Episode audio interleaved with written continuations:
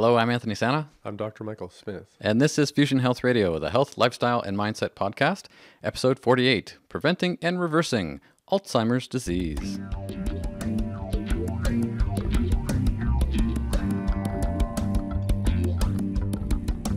Welcome to Fusion Health Radio, your source for inspiration, information, and insight on what it really takes and what really matters on your journey to abundant health.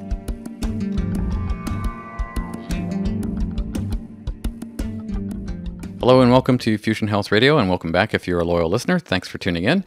Uh, it's Anthony Santa in studio today with Dr. Michael Smith, and we've got a hot topic uh, to talk about today, episode 48 uh, Alzheimer's disease. The thing that really uh, twigged my uh, curiosity around this podcast today um, was the part of the title that said reversing. Um, and that might be kind of a, a new twist on things for you, dear listener. So stay tuned. Things are going to get good. uh, Michael, um, is this the opportunity where I start making forget me forgetful kind of jokes? Who, who are you? Can can we do that sort of thing? Is that okay? Um, preventing and reversing Alzheimer's disease. Let's just dive right into that. Um, where do you want to start with it? I guess maybe defining what Alzheimer's really is. sure. So, um, there's a lot of different classifications with respect to what we would call dementia and uh, our cognitive decline, and then we have full blown Alzheimer's. So, you could say it's a, on a spectrum of basic cognitive capacity. There are certain changes that we can measure uh, with respect to the actual structure of the brain um, that you could say are actually like, you know, that this is for sure a picture of what happens to the brain that is ex- exactly what we think is Alzheimer's. Problem is, right now, half of people who actually are diagnosed and eventually die because of Alzheimer's disease don't have those exact changes in the brain. So we know there's a lot of things we can see, and then there's things that aren't always present. So when it comes to like the exact diagnostic imaging part of this, it's still a bit loose. But um, obviously, when you're um, dealing with any individual who's going through, you know, what it starts off with what's called subjective cognitive decline, which is I keep forgetting where I forgot my keys. You know, and you start telling your family, oh, well, must be getting the mad cow or, you know, the old timers thing. And then gra- gradually it kind of, you know, Did you just say mad cow? yeah. So there, there's a TV show I used to watch when I had a TV, and one of the actors had Alzheimer's, and he used to call it Mad Cow. So I just have that in my head. okay, just so we're clear, we're not talking about mad cow Yeah. disease. Sorry, sorry, sorry. Uh, comfortable moment. yeah. Okay. Sorry. Go on. and anyway, so you can see the, I guess in terms of subjective human experience, you can see uh, the changes that we, you know, describe as eventual dementia and then full-blown Alzheimer's. So uh, diagnostically, it's a little bit tricky with imaging, but we all see what happens to people as they dwindle away into, you know, nearly no memory of themselves. hmm Yeah, and um, I mean, I only know of Alzheimer's disease, mm, I guess through uh, stuff I may have seen on TV shows or on uh, on, the, screen uh, through Hollywood. Um, how how pervasive is uh, Alzheimer's? Well, it brings up a quick funny story because I actually got into Alzheimer's research back in the year 2000. I was asked to speak at the, what's called the psychogeriatric conference for the province. Okay. And uh, they wanted someone who was coming from a Chinese medicine perspective to speak to it. Uh, so that's what I did. But I, obviously, to go to that kind of a big conference with, you know, hundreds of doctors and stuff there, I wanted to really not look like an idiot. So I did all this crazy research on Alzheimer's. And the scariest part about Alzheimer's right now is that if we don't do something about um, minimalizing the number of people who go into this kind of, kind of cognitive decline, uh, which is kind of the point of this episode in a way, if we don't rearrange the statistics on this, within another 15 to 20 years, um, about 30% of our population is going to be dedicated to taking care of the number of people in our culture who actually now have Alzheimer's or severe dementia. Thirty percent. Because it takes three people to take care of one Alzheimer's patient if you're doing eight hour shifts and your only job is to take care of them. Okay, so maybe I don't know enough about Alzheimer's, but um, three shifts does it really take that many people to? Uh, Yeah, that, that's just like a, a, it's meant to be kind of like a yield sign kind of patchwork of statistics because uh, some people don't require that much care until they require a lot more care. And to say it's three people per person is probably um, very generous in the sense that it's probably more like six. Oh wow. because you you know the doctor you know is going to have how many patients that they actually can see in a timely manner, and then how many nurses, how many social workers, uh, there's psychiatrists, there's family members involved, there's uh, all the people who are busy you know uh, developing treatment strategies or you know better beds for people to spend years in, and I mean it's basically the thing that I came across researching that I guess almost 20 years ago was, oh my God, if we don't do something about this, the number of people that are going to be um, as, as an element of our culture just committed to taking care of all these people who can't take care of themselves. 20 years ago was already astounding. And and here we are not not obviously in a much better place statistically. Hmm.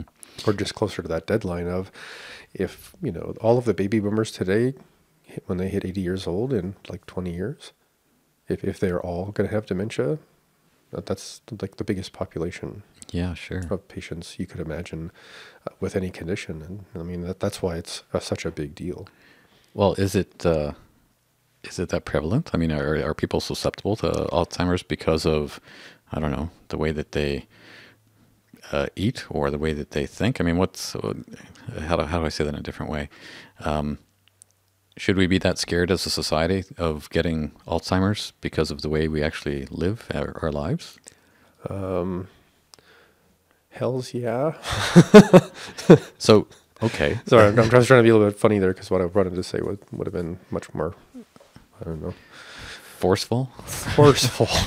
yeah. Yeah, uh, I mean it's it's honestly and it's not that I ever would would ever want to go out of my way to make people apprehensive or afraid. I just want people to take a moment and recognize that the way we live now and who knows even with EMF, I'm not really a proponent either way of whether or not we have any medical evidence that there's an exact link between EMF and Alzheimer's or autism or anything like that, but we can definitely say statistically populations that are around a hell of a lot more Wi-Fi do worse than, than better. But there are so many things about the way we live today that are pushing us towards dementia and Alzheimer's that, yes, please, if scared is the only way that it's going to get you off your butt, then start with scared. But what I would really encourage people to be more, I don't know, authentically would be be proactive. I mean, I think we could make up any story throughout any part of human history and say, oh, yeah, this is this tribe and they lived in this place. And there was always this one thing that was the hardest part for those people to live. And they figured out the strategies that they figured out to adapt to that environment and to have a really cool culture and have a special dance for that special thing that everybody had to do to not die stupidly. Today, 2018, it's Alzheimer's. Like, if you want a pet project, in your life to guide your health because all of the decisions you would make to prevent Alzheimer's are going to be all the decisions you would make to prevent cancer, to prevent uh, obesity, heart disease, diabetes. I mean, they're all kind of in the same uh, boat. Uh, actually, in fact, recently people started calling Alzheimer's diabetes type 3 or brain diabetes. Oh wow. Well, okay, so maybe I don't follow that much in the mainstream media, but uh, just the fact that we're talking about this as something to actually prevent and reverse to me is a bit of a shock. I mean, I don't really. Uh, I mean, my parents are in their 80s, uh, late 80s, and um, you know, he, my dad remembers things the same way a, a stereotypical 80 year old guy would. Oh, what? Well, where did I put it? Oh, geez. Uh, you know, I mean, that's just part of who he is. That's not necessarily Alzheimer's. So, um, the fact that it's uh, a threat is kind of what I hear you say is something a bit of a bit of a shock. Uh, yeah, I mean, statistically, and we'll get into the you know exact statistics around likelihood of actually you know having the condition when we get there, but um, yeah, it's hard to say. Like, should we all be worried right now that I myself am going to get this absolutely like in the next ten years? That's not so much the point uh, for me. The, the point is, okay, we're not paying attention to something, and it's going to bite us in the butt and it's going to get really, really expensive and overwhelming for a while. I just don't want it to be as bad as we can imagine it to be, right? Because if we don't do anything, it's going to be as bad as we can, probably even worse than we can imagine it to be. But if we can grab this by the horns and say, "Oh yeah, this this is," I mean, it was like when AIDS became a thing in the '80s. Everyone suddenly got somehow magically more responsible in the bedroom, Yeah, sure. right? So here we are looking at this other potential, I don't know, epidemic um, that's going to creep up on us. It's it's just the same thing. As well, can we be more responsible about the fact that this is a looming concern? And again, all of the factors that you know predict the possibility of a person transitioning towards dementia and Alzheimer's are all the same little gas pedals or problems in lifestyle and health and other things that cause all these other diseases. You know, again, diabetes, cancer, heart disease. So it's just another opportunity to say, yeah, well, let's let's not let's not just wait and see how bad it gets, because Mm-hmm. because that's where a lot of people are at. Well, you know, if I if I really start screwing my you know my stuff up, then I'll take this more seriously. But maybe I'm invincible. Yeah, sure. Well, and I, I think it's it's interesting that you say that it's actually, um, uh, I guess, many facets to the same sort of thing. You know, the uh, diseases of affluence that we have here in uh, the Western world, I think, um, present themselves in a, a number of different ways. And if this is just yet another one, it might just be the uh, the smack to the forehead that really gets people to wake up. I think in a way, just because of how Alzheimer's actually progresses over time, you know, and where it actually leaves us at, at the end of it all, I think it's really the kind of granddaddy, you know, disease of affluence because you really have to be wealthy enough and, um, wealthy is probably the wrong word, um, have access to whatever you want, good or bad, for so much of your life that the erosive nature of those choices will eventually just, you know, digest your brain. But Hmm. obviously, you have to live into your, you know, 70s and 80s for most people to get it get it that seriously. So maybe this is going to come off a bit philosophical, but meh, that's kind of a part of this thing we're doing here. I think that just because of how Alzheimer's operates, it, it's like really the last kind of like, I don't know, message from the universe going, are you guys going to take this seriously or not? Hmm. Because there is a part of each of us, and I, I, I know this is a part of myself. I know it's a part of pretty much everyone, everyone I've ever really gotten to know. There is a part of us that's kind of like a teenager. You know, that's like, well, you know, what can I get away with? You know, how many more years can I keep eating Pop Tarts for breakfast and pretending it's gonna not hurt me? Or, you know, we have that in our in our nature a little bit. And So I think Alzheimer's is really kind of the big dashboard light in the universe, just saying, yeah, come on, kids. There's some things you don't want to be irresponsible about. Mm-hmm. And if if the statistics are going in the direction that they seem to be going, we're going to be in some trouble because it's not it's not something you can reverse when you're really really sick. It's something you can reverse once you realize, oh, maybe I'm going to start getting sick. Hmm. Yeah, when you talk about um, sort of waking up to the idea that this is actually an issue, um, it just makes me think of.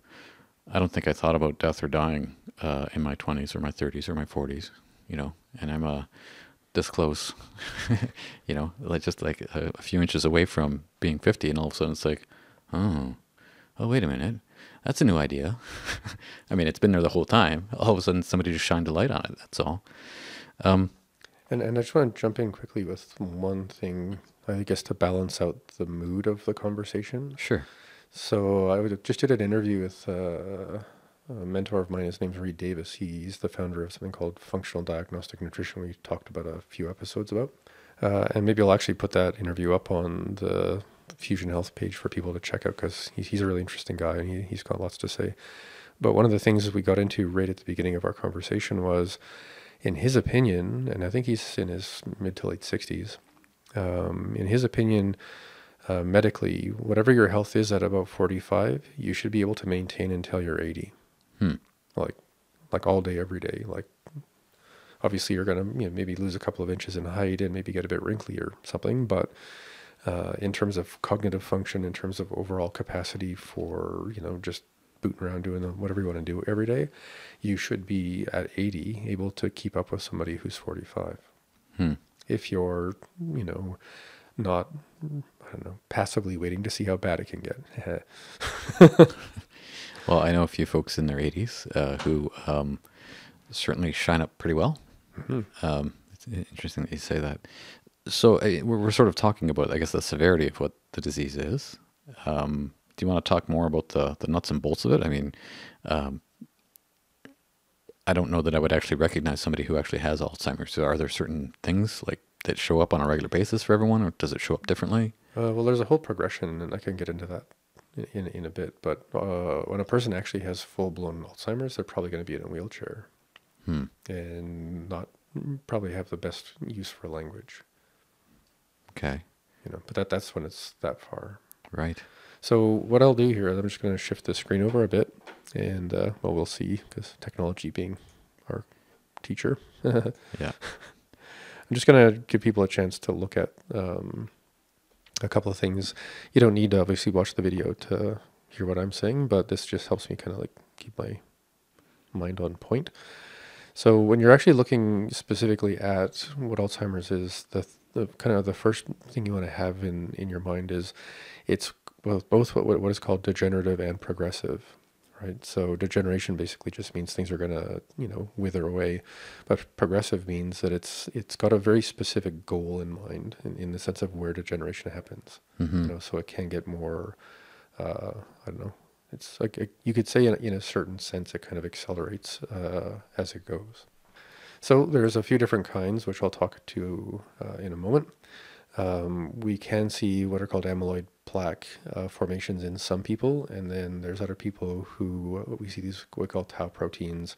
But again, there's people who actually have Alzheimer's who don't have those very specific markers. So it's hard to say, oh yeah, it's it's absolutely 100% this or that there's a, a clinician he's got a book out called i think it's uh, the end of alzheimer's and he's been one of the world's leading researchers on dementia for, for a long time and his last name starts with a b for some reason i can't remember it ha ha ha there's a joke in there um, but he has this really really great way of, of describing what's going on and he says just you know if you imagine your brain is a mattress and above the mattress is your roof and there's a whole bunch of holes in the roof right? And he says there's 36 specific metabolic kind of uh, measurable kinds of breakdown that can happen. So his his his image is just imagine the mattress and the roof, and that all those holes are plugged with corks.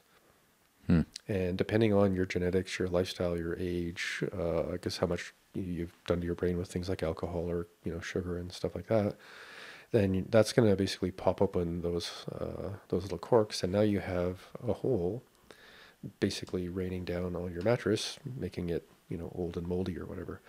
So he, he basically walks through each of those 36 things with people and says, if you can do something about each of those things, uh, you're to have to have the least problem with this.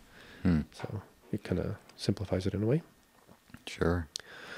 Um, in terms of the progression, that gets into some pretty, I don't know, technical medical detail, but I think anyone can appreciate that you're going to go from I forgot my keys to I'm walking around in my underwear downtown because I don't seem to remember that clothes are essential, and then eventually you're, you're not even remembering who you are so much. Quick funny story though, uh, I did have an Alzheimer's patient um, in like, well, I have lots of Alzheimer's patients, but I had one come in, and I always ask when we're doing acupuncture that one of the relatives stays in the room because you never know what people are going to do. Oh, yeah. so this woman was getting her acupuncture, and her daughter was in the room, and I was in another room with somebody, and my receptionist had gone to the washroom or something, and then the daughter had gotten out of the treatment room and gone to the washroom as well, and then I had come back into the front of the clinic, and my receptionist wandered back into the reception area, and then the daughter walked in the same way, and I was like, that's kind of weird that, you know, those Oh. people were at the other end of the building. Anyway, then I go back into the room, and there's no one in the room. Oh wow. So my receptionist had to run down the street, and there was this old lady in her underwear and a bra, with needles all over her, you know, back of her head and her shoulders and stuff, just walking down the street. Oh wow. So yeah. Anyway, just little funny Alzheimer's stories that we get to look at. Yeah, that's kind of. I don't know if that's funny or not. well, I guess a little distressing, maybe. like just maybe wasn't funny, funny, but it was kind of like, well, this is one of those One of those maybe more of a slapstick moment of just like, oh man, where did my patient go? Yeah, sure. So quickly, I'm going to walk through uh, a really unique perspective on Alzheimer's, and again, this is from the the, the same uh, clinician. I'll just call him Doctor B. And the thing I like about this is that for whatever reason, he came up with these cool kind of metaphoric descriptions of different kinds of Alzheimer's, and they sound almost like Chinese medicine diagnoses. So I just have a little, you know, happy dance just at the idea that you know the, the most badass Alzheimer's specialist decided to nickname all of his subcategories almost like Chinese medicine. So Sure. a little happy moment. So when you're looking at Alzheimer's, the first thing I would encourage anyone to image, I guess, is that um, your if your brain, especially the back of your brain, was a grape, what we're looking at is a series of processes that are going to turn that grape into relatively a raisin. Hmm. And because all of those processes are more or less mapped out now and more understood, if you can reverse all those processes, you can take a raisin and turn it back into a grape to Hmm. some degree. Obviously, it depends how far it is. So, just as I get into this, as people are listening, try not to go, oh no, oh no, oh no, go, oh, that's more specific and helpful at reversing this process. Okay. Because some of these things can sound, I don't know, doom and gloom or some. Of course. So we have what's called the hot type of Alzheimer's, and it's primarily going to be driven by inflammation. And uh, I think we can all appreciate that if you wanted to take an anti-inflammatory for your brain, you'd take something like fish oil, because your brain is made of fats, and if it has the right kind of anti-inflammatory fats, it's going to have less inflammation. However, what happens if you have chronic inflammation in your brain? It's going to use up all your fatty acids Hmm. right? So again, that's just to give people that sense of, you know, so what inflammation? Well, inflammation needs anti-inflammatories, and your brain is an anti-inflammatory until it turns into a raisin, and then it's a barbecued raisin. so, especially in in the, what we call that hot type. So another one we would call a cold type, which is, you know, just to balance things out, and um, it has more to do with um, basically a lack of deep nutritional structural elements that actually make all your neurotransmitters and uh, um, pathways happy, happy, and doing their job. You know, and this could be something as simple as just uh, low vitamin D levels over years and years and years, or not enough uh, fat in your diet, or certain hormonal imbalances that can mess up your um, just the way the brain actually organizes itself structurally. So, uh, classically in Chinese medicine, I think we would call that more of a yin deficiency sort Mhm. of you know quality of things. But then we have what's called a sweet type, which is can usually um, considered to be a combination of both hot and cold, in the sense that you're, uh, I mean, sweet type kind of implies that it's being uh, run by excessive, if not toxic amounts of glucose. And again, glucose very very bad, especially for your brain in the long run. Yep. So if you have a person whose diet is really high in, um, well, nutrient poor foods that are high in carbohydrate or glucose, uh, what you're going to be looking at is that combination of malnutrition and chronic inflammation. Because the more uh, high sugar diets you have, the more obese you get, and the more that adipose tissue flips off what are called cytokines of inflammation. So it, it does create this vicious cycle between you know what's going on in the brain and what's going on around your belly button you know, or around your waist. And then we have what's called a vile or a toxic type, and this would be uh, obviously run by anything that would be considered a direct toxin to your brain. And um, uh, one of the most common examples of that actually would be the mycotoxins from something like Lyme disease or um, black mold, which we've talked about, uh, you know, previously in the show. Mm-hmm. And the problem with that is not only is it you know going to produce all that inflammation, the actual toxins themselves that produce the inflammation are damaging the tissue of the brain and your nervous uh, your nerves uh, membrane as well. So we can just see something that's just in there, you know, in terms of grapes turning into raisins, you know, going like, oh, that's a really bad combination. And I would say almost everyone alive in the modern world is is trending towards this sweet type just in in terms of their lifestyle. So if you had that, you know, pressure of, you know, standard American diet lifestyle kind of thing, plus you got say a you know a mold exposure or Lyme disease, then I mean that that's when you want to really start. I wouldn't say worrying, but getting really good at protecting your noggin. Grape, Mhm. grape, grape, no raisins. Yeah. So then we have what people would call a pale type or a vascular type, and, and this is sort of a, a trickier one to make sense of because what's really going on is a lack of proper um, perfusion of the blood uh, through the entire structure of the brain. And that, that's a really complicated arena in terms of physiology because we already have a blood brain barrier that's uh, meant to, keep certain things out. Um, but the actual vasculature of the brain itself can be limited or too brittle or uh, not supported in a way. And uh, yeah, like I said, that that's one of the harder ones to make sense of because, you know, basically all you can tell people is, well, you're just not getting enough blood into your brain. Mm-hmm. And there's so many things that are a part of that. It's it would probably be its own show if we were to geek out that much on something. Sure. Uh, and last one is what we call the dazed type, uh, and this is usually because of post-concussive syndrome. Because uh, anytime you have a concussion that causes what are called the glial cells in your brain to kind of pretend that they're little airbags and they swell up to keep your brain from sloshing around. But unfortunately, that also comes with chronic inflammation and, and some deterioration uh, in the brain. So just saying there's that to be aware of. The a couple of other details I did want to bring in. Um, well, maybe I'll just go to this quick thing. So when you're thinking about what, you know, again with the grape turning into raisin, the things that are going to make that happen the most in life are stress, chronic inflammation, which could be from all kinds of things in, in the sense of how your, your immune system can get uh, overconfident, let's say. Mm-hmm. And then any kind of high carbohydrate, high sugar uh, diet lifestyle, because again, you know, it's not a joke that we call Alzheimer's diabetes type 3, because high insulin, high sugar actually changes the way your body creates scar tissue in a, in a very unique way that's very uh, bad, you know, in, in the direction of how Alzheimer's actually works. Alcohol, alcohol one, one of the most guaranteed ways to give yourself Alzheimer's disease, uh, if you're pretty committed to that, because on I think there'll be at least nine different levels uh, of, of, interaction of what alcohol does throughout the entire system of your body um, with respect to how it would actually impact the brain towards Alzheimer's. So, not, not, not a good way to go. Obviously, if you're going to get into uh, harder drugs, um, opiates, things like that, opiates I think are actually the worst thing for your brain uh, basically anything that we could pop into our mouth. Uh, that's also really complicated to get into, um, and I think we would need a chalkboard because it, it gets into some real fiddly bits. Uh, obviously, malnutrition in general, bad for everything, bad for your brain. Uh, dehydration, a huge problem. And I bring this up um, as well because of sort of a Chinese medicine theme around things. But uh, from a Chinese medicine point of view, one of the worst things in the long term for the structure and function of your brain is just being lonely, spending too much time by yourself. Interesting. And is that something that uh, um, Western medicine uh, agrees with or would have something to say about? Uh, I, well, Western medicine, I think the only place where that conversation would come up, and I just saw some research on this uh, a couple of months ago.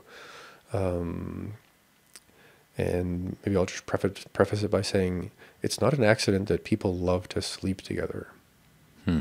And I mean, we can have a tongue in cheek moment about sex, but I'm just saying, you know, just imagine how, you know, how much we're drawn to that. Because this research I was looking at basically was saying that um, because of what's called uh, heart torus entrainment, that there's a way that you bio- biomagnetically can help self correct brains when they're close to each other while you're sleeping. Interesting. So that's the closest medical research that I've got that actually says being close to people is good for your brain. anyway, there is just one thing I wanted to go into um, while I still have the, the screen switched over here uh, to just talk about the actual numbers uh, with respect to genetics and statistics because now that we have genetic testing in, in the sense of you know diagnostic medicine, uh, you could get tested for a gene that we call the APOE4 or APOE4 uh, 3 and 4 gene. Um, so you're going to get either an APOE3 or 4 gene from your mom and your dad. Okay. So if you got a 3 from both mom and dad, that means you have um, about a 9% chance statistically of developing Alzheimer's yourself. Hmm. And that's about as low as it gets. Right? So it's 10% for everybody. Right. Basically. Uh, if you have a three from your mom and uh, a four from your dad, or vice versa, then you're actually going to have 30% chance of getting Alzheimer's because it's the APOE4 gene that tells us your probability, as far as we can tell right now, of actually, you know, developing dementia uh, towards Alzheimer's. So if you're a person again that has one APOE4, that gives you a 30% chance of developing Alzheimer's. And keep in mind, these statistics are based on passive people who have no idea how much you can do to take care of yourself. Hmm. Right? So this all, all of these, when you look at medical statistics, you just want to think of, um, well, a guy standing on the corner with the sign that says "the end is near." okay, I, I, was trying to find a polite way of saying, you know, pe- people who are basically stuck on low income uh, situations where you can't really control your your lifestyle or your diet or your medicine or other sure. supplements, right? Uh, so those those are where I would say when when you're if you're listening to this, go, oh yeah. So statistics that we see in medicine are usually around the people who have the least resourcefulness. Well, the, where I thought you were going with that was uh, statistics are just that. They're just numbers. They're not necessarily a uh, life sentence. God no. I mean, I mean, but to say that just basically pisses off everybody who actually understands understands statistics because they're very very powerful. Sure. So to just sort of flick them off the, the, the table as a, an annoying crumb isn't going to help people. But keep in mind that statistics are based on the worst case scenario, and usually it's people who can't make a lot of options or choices because Mhm. of they they don't know what to do or they can't change their lifestyle enough to do anything about it. Right. So if you're one of the less fortunate people that has uh, one ApoE4 and 30% chance you're going to get Alzheimer's, and that's actually 22% of the population. Right. So nearly one in four people has a 30% chance of getting Alzheimer's just because of genetics, hmm unless you decide to take care of yourself, and then the statistics don't count. that, that doesn't matter. Yeah. Right. So if you're a more unfortunate person and you have an ApoE4 from both mom and dad, now that means you've got a 50% chance of developing uh, dementia or Alzheimer's, uh, but that's only actually 2% of the population, Hmm. right? So that's one person in 50, right, has a 50% chance of, of actually developing this, assuming that they have never heard this podcast and what we're going to get into in a minute. Another thing that is important about genetics is that we have uh, what are called SNPs or singular nucleotide polymorphisms, or genes that just don't really do their job as well as they could. And if you went to get your genes tested through any of the standard testing services, it'll tell you which of those SNPs that you have. And if you have a whole bunch of them, and it's the same thing, you get one from your mom, one from your dad. If you get the same, you know, negative SNP from both your mom and your dad, then that's going to be that much more of a pressure on your genetics to express illness, Right. right? So th- there's a lot of other factors that you can either worry about or do something about, depending on what kind of character you have, hmm you know. And and I mean that that's that's and I bring that up maybe to be a bit I don't know goofy, but uh, that's the hardest part about genetic testing for people is we still have this sort of clutching fear that our genes have some secret evil, you know, plan for us. Well, that they have some. Uh, they've all got little switches, you know, on or off. And as soon as you turn them on, there's no way that the switch is going to, you know, the switch breaks as soon as it turns on, kind of thing. Not exactly. No? Nope. So you know how those light switches that you kind of flick up and down, Yeah. and this li- light switches you can push on and turn. Sure. Think of the genes as the push on and turn. Hmm. Because once you turn the gene on, you're right, you can't turn it off, but you can turn it down so far that there's no symptoms or progression of the disease. Right. Yeah. Uh, I guess that's what I was more alluding to. That that uh, some people just think that if your genes turn on, then Yeah. you're screwed. Yeah, and that, that's what I- this whole conversation is about. Is although there's probably like 50 different ways in which your genetics could be glitching out in a way that if you did nothing, you might be screwed. Um, the only reason we're having this conversation is that we can test for that now and give you a whole list of things to do so that you're the opposite of screwed, hmm right? And because otherwise, why would why would what would be the point of bringing up something? Yeah, sorry, haha. Doom and gloom. It's the new health podcast. Doom and gloom. Today on Kiss Your Ass Goodbye, Dr. Michael Smith talks about Alzheimer's disease. And if you didn't remember listening to the podcast, listen again. Yeah. Uh, let's take a quick break here and let people know that uh, if they're enjoying the conversation, uh, you can support us to do this in a way that would help us do it in a bigger and better, probably more technologically uh, fantastic fashion. Uh, we do have a Patreon page, uh, Fusion Health Radio. Just search for us there on Patreon. It's an opportunity for you, uh, loyal listener, to um, invest a little bit of money into whatever we're investing in uh, to support you to live a healthier, uh, happier, healthier, and uh, memory intact kind of life. Longer is good. Longer is good. Yeah. Uh, actually, I was going to say, um, although we're kind of breezing through the some of the research and technical information that I have, uh, the actual presentation material that I am using to help support this podcast is actually from one of the preventing and reversing disease talks that we're doing once a month for specifically the Patreon uh, uh, patrons uh, for Fusion Health Radio. Radio. So, uh, just giving you guys a little, I don't know, peek around the corner of what what Eh, the what the patrons get every month. That's right. A little little incentive to uh, uh, to to look forward to.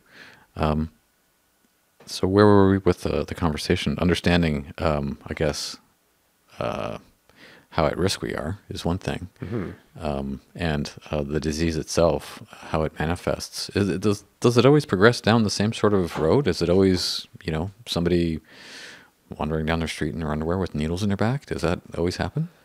Uh, no. I mean, again, with with the progression of it, it depends on what stage you're at. You know, and if, if there's say five or six stages of actual classical deterioration, um, you know, in terms of symptoms and cognitive uh, capacity uh, and possibility of actually reversing and repairing, um, obviously gets worse with each stage you get into. But I, I would say of the six stages that we presently use for dementia, you could get into stage four and I think still reverse most of the, the damage. But when you start getting into the real severe stuff where you're, you know, symptoms are coming close to, uh, including things that would be more like a Parkinson's diagnosis or something, usually at a certain level of damage to the nervous system, it's really hard to bounce back. Right. But I mean, if you can get more than halfway into this and still dig your way out of it, it's good to know. Sure. Well, it the the thought just popped in my head that um, uh, this is kind of a uh, sorry, the process of being healthy or having having a healthy brain is probably part and parcel of the process of being a, having a healthy everything, right? So, um, I mean, that's nothing that we haven't talked about before. But is there anything specific that you want to talk to about in terms of, um, I guess, prevention or reversing? So, y- what I would usually go into, and because we only have an hour, I can't spend a whole hour on the next five minutes. But what usually the next thing I ask people to take into to their awareness ar- around Alzheimer's, especially with prevention, is the value of actually using some lab tests to look at your health, you know, in the sense of momentum. Across the board, general health lab testing, stuff that looks at, you know, metabolic health, uh, general effectiveness of detox pathways, uh, saliva testing to see if your sex hormones or stress hormones are literally running your immune system into into the ground because that's a, a big driver for a lot of problems. Um, if you have a leaky gut, you might have a leaky brain. That's going to very much speed up the. It's going to accelerate any kind of de- deterioration or immune system reaction in the brain. Uh, so, getting those kind of tests. Uh, there's a thing called SIBO, uh, small intestinal bacterial overgrowth, which is surprisingly common in, in people who have some symptoms. But you know, it used to be pe- people used to wait until you were like, "Oh my God, it looks like you're really, really sick. I think you have SIBO." Now we're all going, "You know what? I think within a year or two, you're probably going to be diagnosed with SIBO. So let's test you now." And SIBO being small intestinal bacterial overgrowth, usually because of the overuse of antibiotics or misuse or didn't repair ourselves after the use of antibiotics. Now you have these weird gut ecologies that can basically explode highly corrosive, uh, almost like a gas, right? And it secretes that through your your whole. Um, once the secretions get going, it goes through your whole vascular system, causing all kinds of irritation and damage to your vascular system.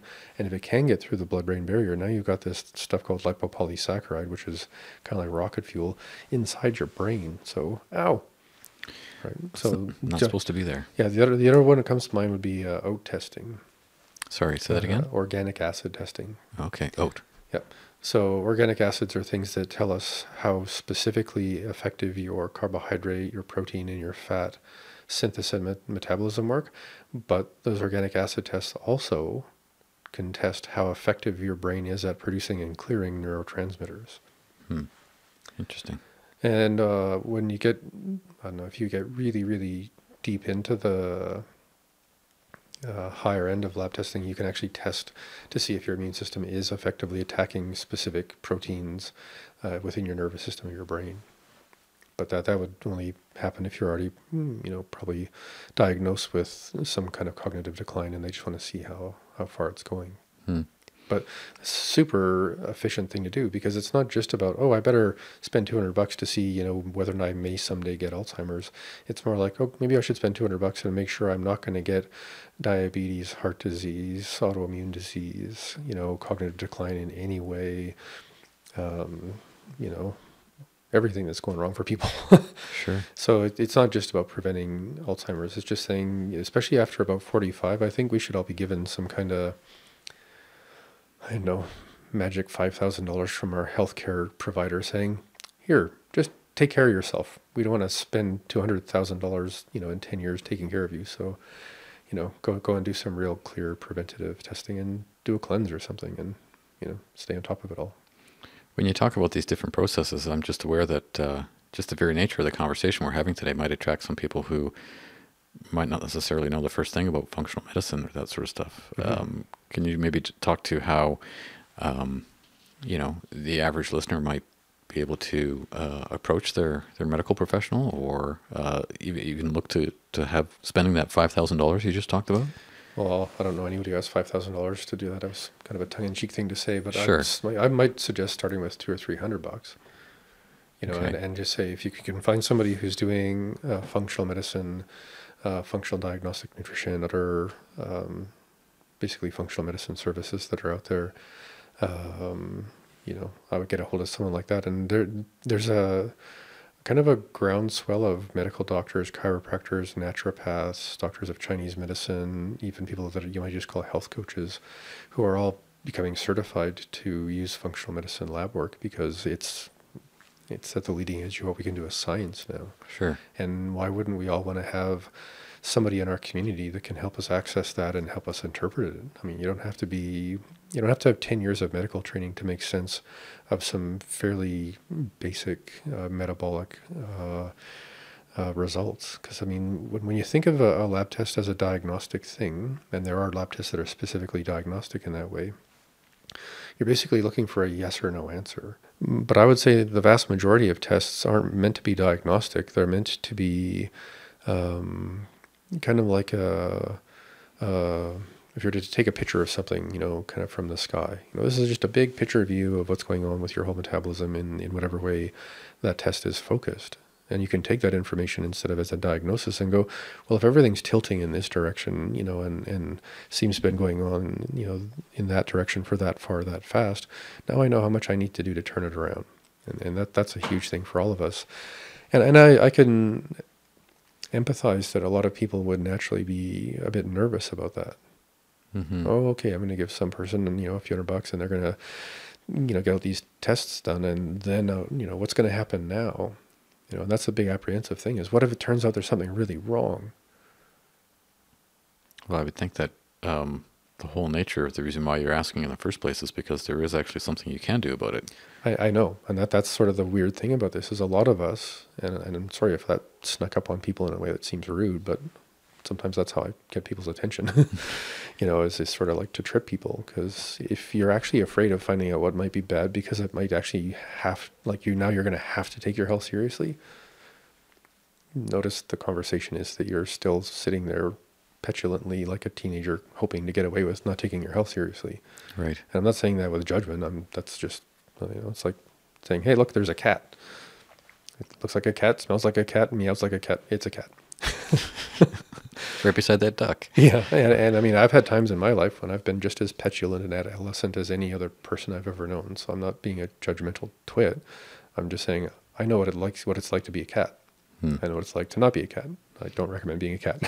Well, it, it, it, I think that speaks to the bigger picture of whatever it is we're doing with the podcast. In some way, I think that um, the brave person who's actually tuning into this, geeking out with uh, all the things we talk about, is actually somebody who is a person of influence. At least I would hope so, um, and that they would, you know, find some gentle uh, Dale Carnegie uh, kind of way to uh, inspire someone to do something uh, better for their health. At least that's my wish, anyways.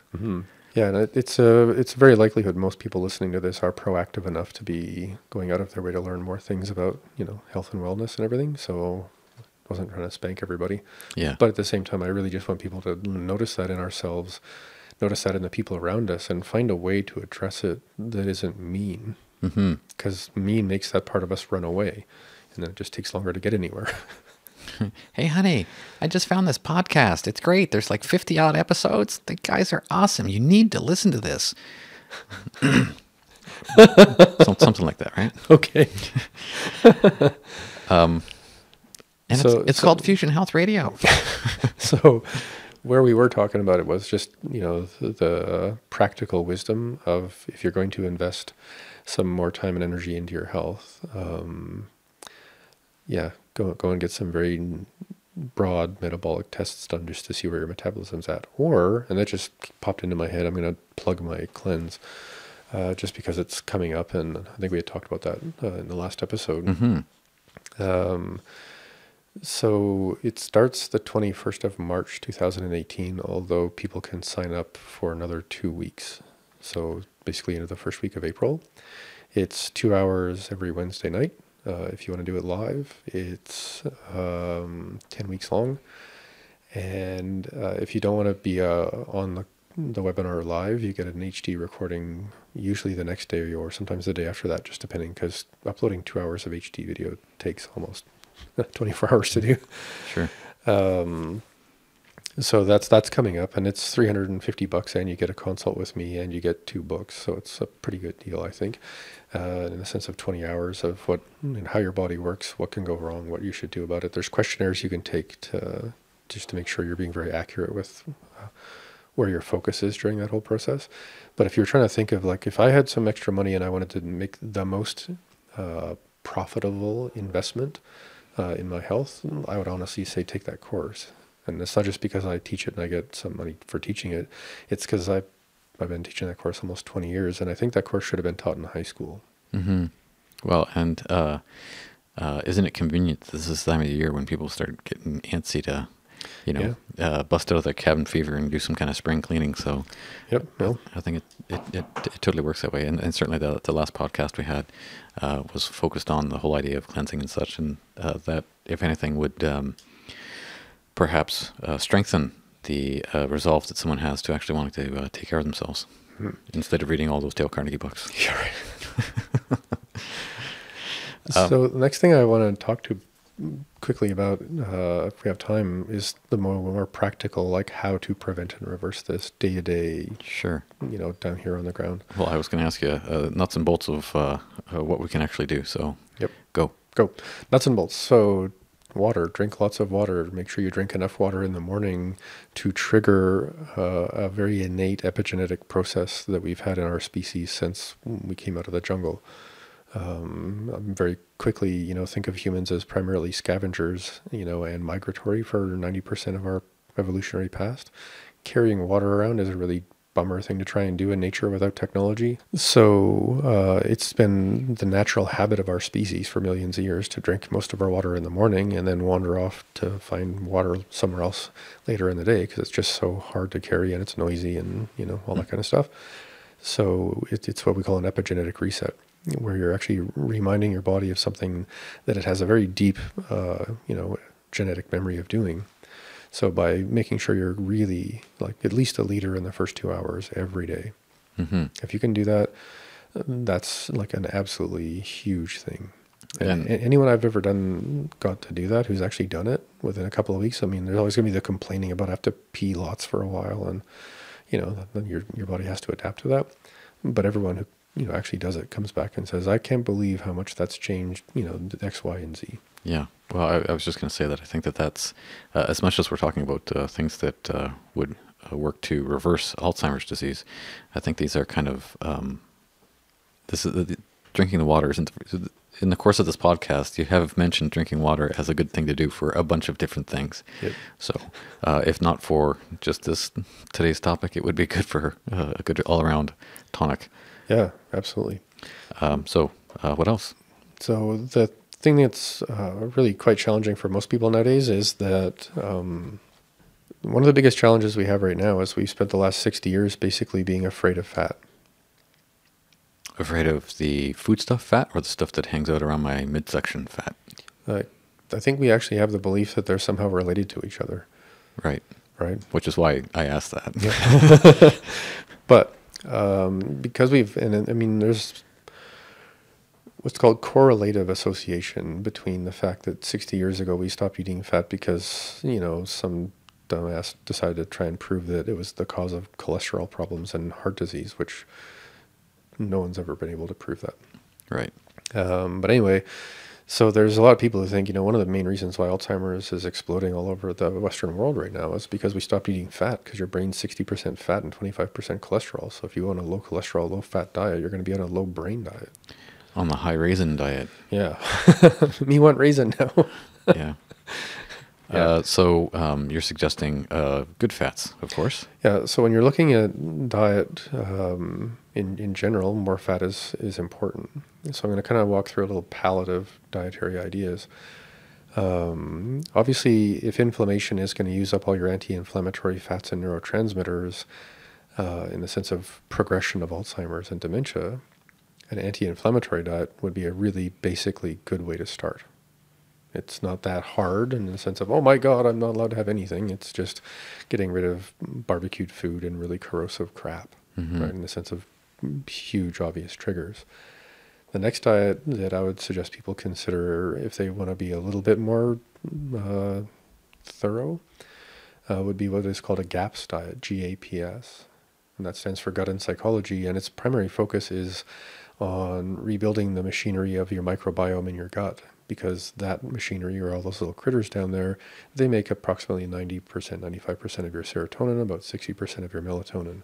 So in the sense of how neurotransmitters work ha- happy gut happy brain. Hmm uh, the GAPS diet is also pretty focused on reducing inflammation, immune system overreactions, and supporting neural tissue in, inside your brain. Uh, next to that, I would say would be an autoimmune diet. It's just a bit more restrictive, a bit more nutrient dense, and if your focus again is on high fat uh, choices, then you've gotten rid of everything that's going to make you feel worse and make your immune system more of a problem. And you're eating everything that repairs everything. So that's a good way to go. But it's a pretty restrictive diet. You know, it's hard, hard to do for people, uh, at least for any big length of time. And then the next one I would say would be like the one that would be the most serious. You know, so if you're your, I know your uncle Bob has Alzheimer's and you want to be careful, do the anti-inflammatory thing. If your mom may be going into dementia, then definitely you want to be on the GAPS diet. If your whole family has autoimmune stuff and Alzheimer's is in in the room of possibilities or not, the autoimmune diet is obviously the choice because it's about autoimmune dysfunction. And most people who study Alzheimer's absolutely say Alzheimer's is an autoimmune disease. hmm Um, the big diet, though, is called the ketogenic diet. Right. And so, uh, just for the sake of our listeners, real quick, ketogenic diet is something. Basically, a diet where your 60, 75, up to 80% of your daily calories is from fat as opposed to anything else. right well i was going to say as opposed to the way most people eat where it's probably from a bowl of pasta and a sandwich Yeah, I think most people's diets are about 25, 30% fat, hmm. right? And we, we do best around 50 to 60. right and um, what would a ketogenic meal look like So Right. I, I've done the ketogenic diet twice, and as a gourmet cook, sort of foodie snob person, it, it's it's like going to a vipassana retreat. Because food is just, I have an avocado, I have some sausage, okay, I have some big lump of, you know, coconut oil mixed in with some coconut flakes and some cacao powder and something else just to make it chewable, you know. Because basically you just have to like eat as much fat as you can. Mean, the standard thing um, you would see online is people just mowing down on, you know, a, a giant feast of poached eggs and bacon or something. wow But if you can't eat eggs because you have an autoimmune thing, and bacon seems like a bad resource for most of your calories, hint, hint, um, you're going to have to get a little bit more creative. right Yeah. But yeah, the ketogenic diet is, is definitely tricky. Maybe that's a um, topic for another podcast Yeah, I think we, we should definitely ta take the whole ketogenic diet apart as a podcast. yeah for sure um, So that that's covering the basis of food. Drink lots of water. Uh, you definitely want to be uh, eating any one of those diets, depending on where you feel like um, preventing and or reversing any kind of dysfunction in, in your health needs needs to be addressed. So Um, please dive in that way. supplements Uh, supplements. So anything that's immune regulating. You know, vitamin D3 is one of our, you know, lovely champions. Um, we talked about low dose naltrexone a couple of episodes ago. Hmm. That's a profoundly uh, preventative thing for both Alzheimer's and cancer and autoimmune disease. And it regulates the immune system. So even if you already are diagnosed and dealing with some process of autoimmunity, inflammation, or even Alzheimer's, the LDN will diminish that hugely hmm uh, CBD from cannabis, that honestly should be in the water supply. you know, in the sense it doesn't make people high, but it's so neuroprotective I mean, I mean, if you can take a four-year-old kid having a severe seizure and get the CBD into their bloodstream, which takes a little while, but once that's in there, all of the immune reactive inflammatory swelling trigger forces inside the brain that produce seizures go away. Like, Mm. go away. Yeah. You know? So i would say that's a, a really good idea. There's a recipe on my website for something called golden milk. It's a really really potent uh, plant-based anti-inflammatory. Then there's all the nootropics uh, which are supplements that are known to improve cognition and memory and other stuff. The one that's the most associated with uh, alzheimer's is lion's mane. It's a kind of fungus that's actually been clinically proven uh, I think the clinical trials were specific to Parkinson's, but uh, it's a very similar part of the the brain's degeneration that you're looking at. I mean, I, I could probably just stand here and wait to see whatever the next thing that pops up. Because I mean, yeah, B12, of course, B5 and 6, of course, vitamin C, of course. So I should start a supplement company. Uh, yeah, maybe. but but there's there's lots and lots and lots of that. But not to I don't know, not to overwhelm people with like all the things you need to do right now. Try not to see it that way. Try and just give yourself permission to say maybe what I'll do is go and find some of those sort of free self-assessment questionnaires online that I can look into and um, I'm actually going to take all the questionnaires from my cleanse course and put that into a what do they call it a database kind of thing. A friend of mine who's a computer person says a lot of people would love it to be able to go online and just you know through it's a very efficient way of making all those questions kind of become the least number of questions. But a person could go through that and just tick off a bunch of boxes and then be given like a proportionate response. Like, you know, 72% of your symptoms have to do with H. pylori. And, hmm you know, it, but it gives people at least the beginning of, of some self quantification and assessment in that way. But there's lots of that stuff out there online already.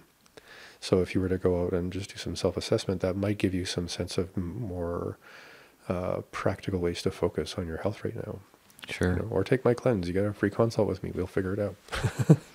Um, I'm curious. I mean, this is the uh, health, lifestyle, and mindset podcast. I mean, certainly we could talk about supplementation until uh, we make another podcast of the whole thing Mhm. uh, and diet.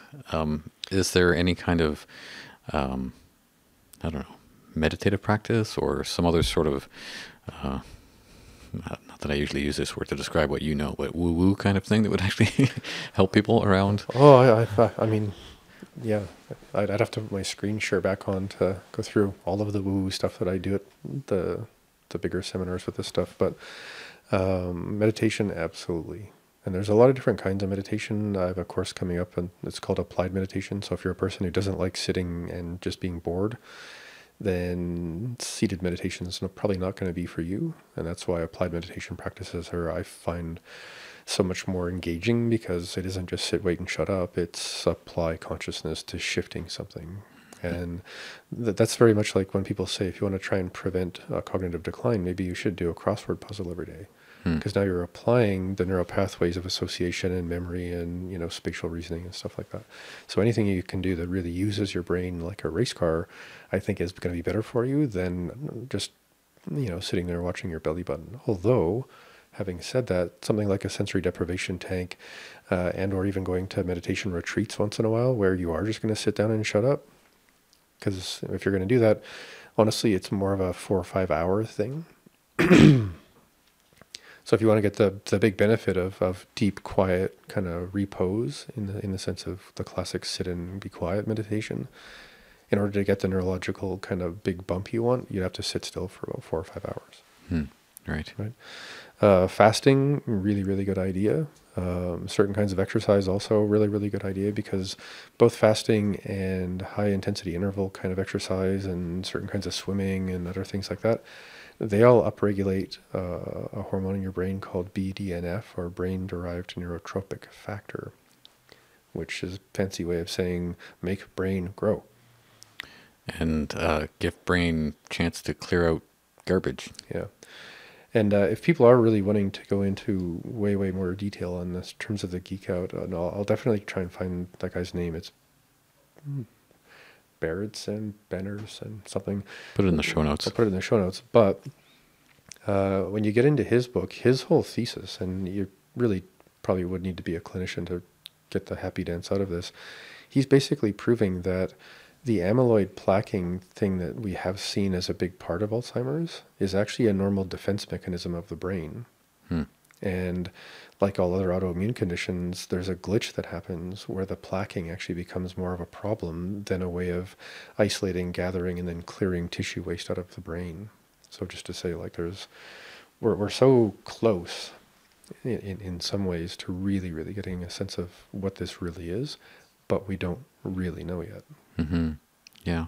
Well, I mean, as you as you go through the list of uh, of things for people to do, it just makes me think of, oh yeah, we've talked about that in this podcast. We've talked about that in this podcast, and it's just, you know, um, I think the whole idea of preventing is kind of what we've been talking about up until this point, right? Yeah, you know, and obviously, I, I might just sort of flip back to supplements. The worst symptoms are going to be driven by the most aggressive part of whatever kind of Alzheimer's you're going to have, if you're going to have it. So that's going to change what symptoms might be the best thing from, I don't know, CoQ10 to ginkgo biloba to, you know, whatever else that might be specific for, for something. And um, so, yeah, I mean, and you, you can get into crazy amounts of detail with it.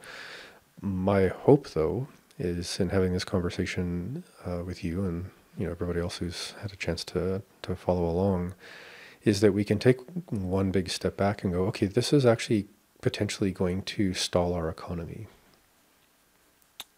Uh, that's a pretty big statement. How do you mean? Uh, again, so if we don't change anything in 20 years, 30% of our population is going to be dedicated to people who can't figure out Right. where their poo goes. So, I mean, and I'm not trying to be a jerk here, but I mean, if if that's where we decide to go and we get that passive and that much of our economy gets caught up in it, we're going to become the first part of the world who just says euthanasia is no longer voluntary. If you're this sick, you're just going to get, Wow. You know, because I mean, and again, that's I get, I didn't want to start the whole conversation off with when I was doing that research 20 years ago, and back then it would have been 30 years, 40 years.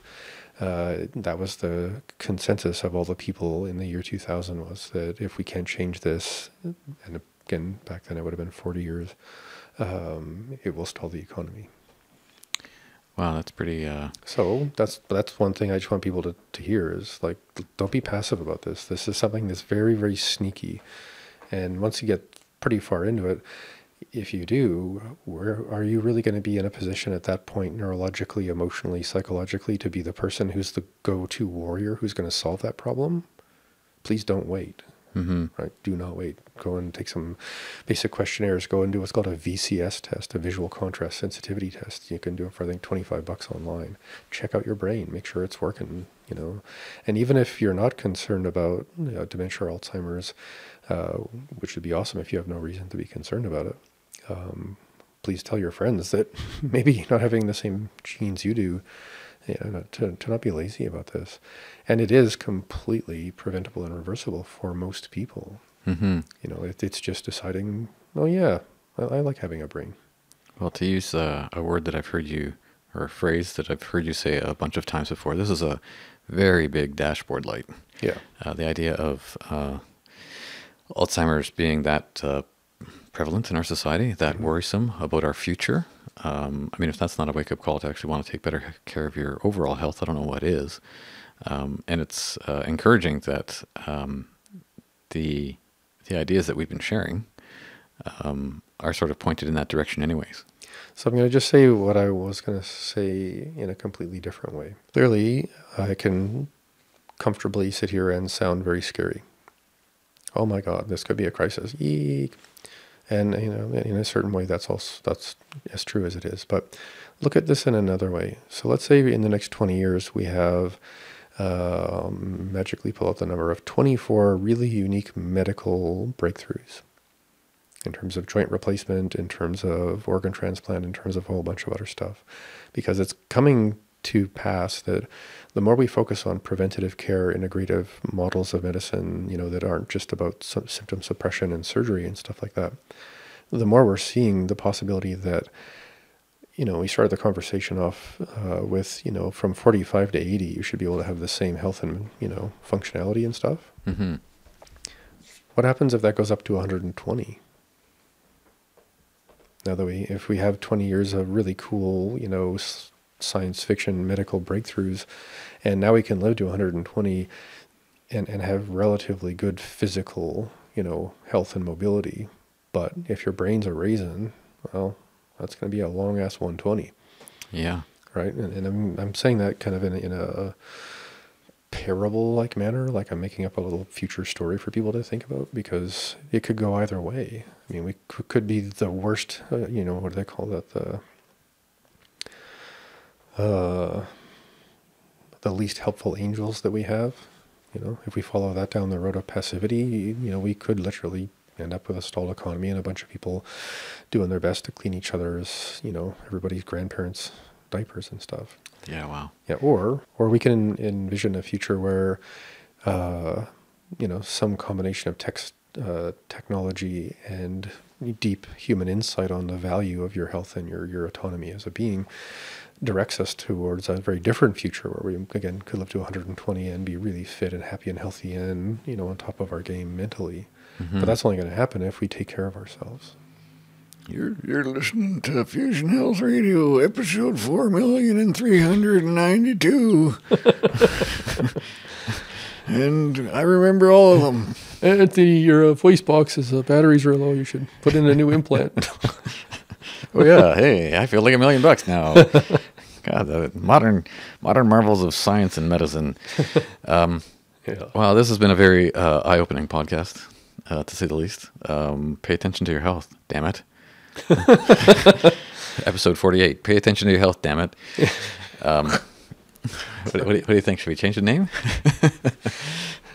Maybe we should just like film random podcasts and come up with a name at the end of the podcast because you know Yeah. it seems to almost happen that way. Yeah, exactly. Well, we got to put all the Easter eggs at the end of the podcast to get people to listen through, right? Oh, there you go.